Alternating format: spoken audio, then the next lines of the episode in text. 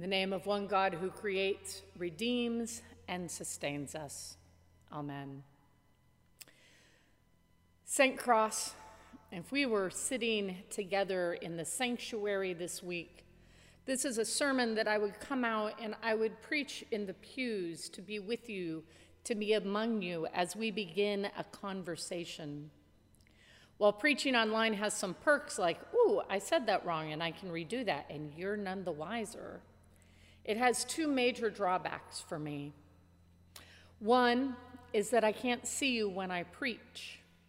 And the second is I don't get to be in conversation with you at coffee hour about your questions or what you heard or your challenges back to me. And I miss this.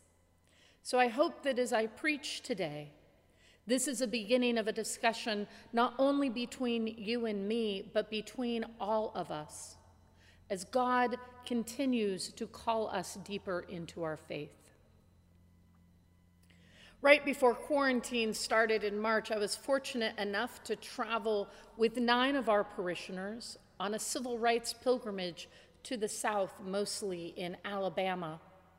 The amazing, compassionate, and skillful Sister Patricia Sarah put this together as part of a peace and justice, but more than that, initiative. And I had been wanting to do one of these for ages, and I was so excited, and I asked if I could come along and join and lend my support, as I too wanted to learn, and I too wanted to walk where those of the civil rights movement had, and I too wanted to pray, and I wanted to learn.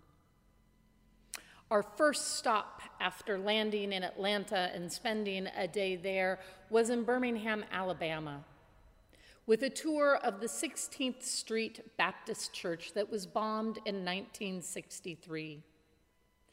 Our wonderful welcoming guide was very clear that the church's focus was on Jesus, not on being a tourist destination. And he led us through the sanctuary. He led us through the events of the bombing and the weeks and the months and the years since then of their ongoing commitment to the civil rights movement. And then we gathered towards the front of the sanctuary and circled up arm in arm as one did in the days of civil rights protests. And together we sang, "We Shall Overcome." And it was deeply moving. But then I looked up and I saw the pulpit on the podium, the very pulpit where Martin Luther King Jr. had preached in previous months before the bombings, and the Holy Spirit nudged me, as she is prone to do, especially when you're on pilgrimage.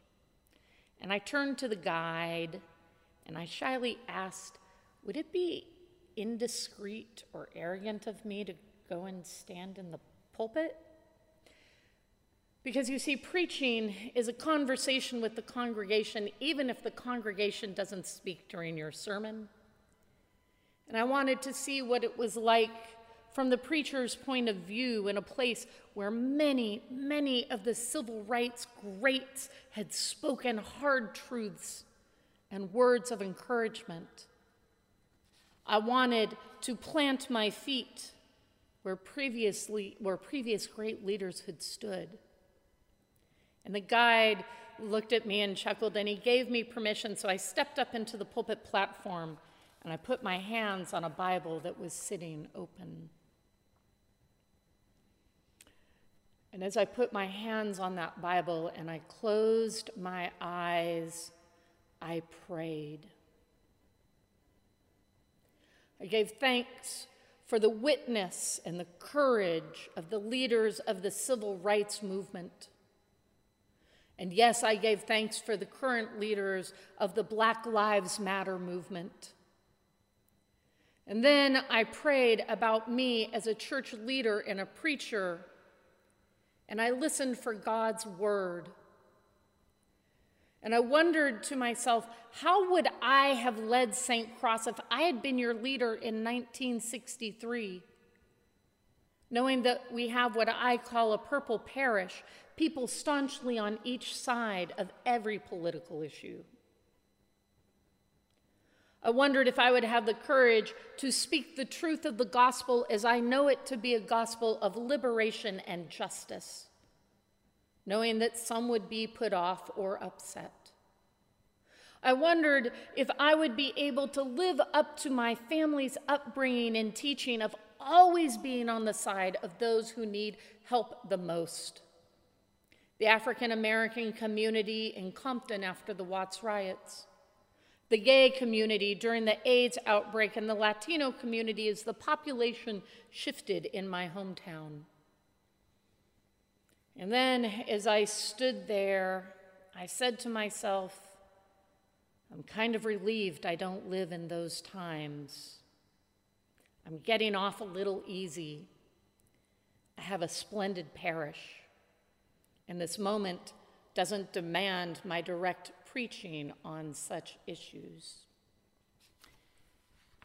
And then the deaths of Breonna Taylor and Ahmaud Arbery and George Floyd sparked a fire on a long simmering issue of race in our country. The vestry and I talked about it at our June meeting about racism and privilege, wondering what we needed to say, where did we need to listen, what are we called to do?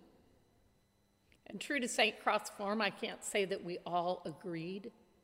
We didn't all land in the same place. But as we spoke, I knew that my call, my responsibility as your rector, is that you and I need to have an honest talk about where I am and where I hope we are and where I believe St. Cross as a Christian community has work to do. As I have said before, we can all agree that racism is a sin. And I hope we can also agree that racism is not absent in our country or in the communities in which we live. Institutional and systemic racism is pervasive, and it makes it difficult for people of color, particularly African Americans, to have equal footing in our country. Now, let me be clear about two things at this point. One is, you can disagree with me. That's the heart of the St. Cross tradition. And when we disagree, I would challenge you, just as I challenge myself, to wonder if our hard-held truths uphold the oppression of another. And second, I am always clear that following Jesus is about bringing about God's transforming love into the world, and it does not involve guilt or putting shame or blame on any one person. It is not about saying, you're a racist and you're bad. No. I believe it was Thomas Keating who said that guilt is an unhelpful emotion. Guilt and shame, they are a part of our lives, and they come in and they can paralyze us. But our faith doesn't call us to sit in paralysis or annoyance or fear. Our faith as Christians is not passive. Our faith insists on action, on our participation, on our dynamically demonstrating God's love to every single human being equally. That guilt I felt in the pulpit that day, it cannot and it will not paralyze me.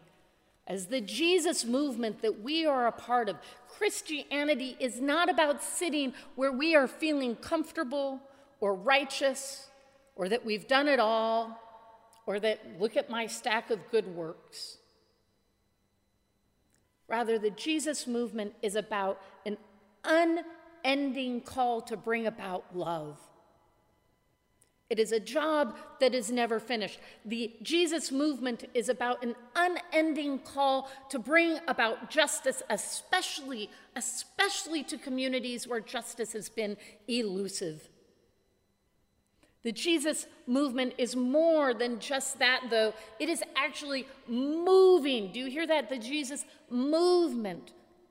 We are being called to move, to change our hearts, and to turn so that you and I can change the world in which we live. And I know personally, I know for all of us, that turning our hearts to God, it is not always comfortable. It is not always easy. Sometimes it doesn't feel good, and yet that is exactly what we are called to do, because you see, turning our hearts to God is repentance. It is repentance, and repentance is not easy. It isn't facile, and it just comes with a few words of, "I'm sorry." Repentance is more than words. It is a call to action, a call to change the status quo.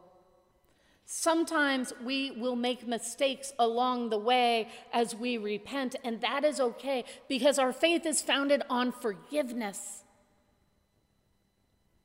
But we have to be willing to act and maybe even get it wrong, to know that that forgiveness exists. And may we never forget as we act that with every step we take on our faith journey, God is right there walking alongside us. We are never alone. So at this time, when our country has been plunged into a chaos that none of us really expected, as we spend our days questioning one another's truth, and honesty, and motive, and so on, the one thing that binds us together that we know we can depend on is our faith.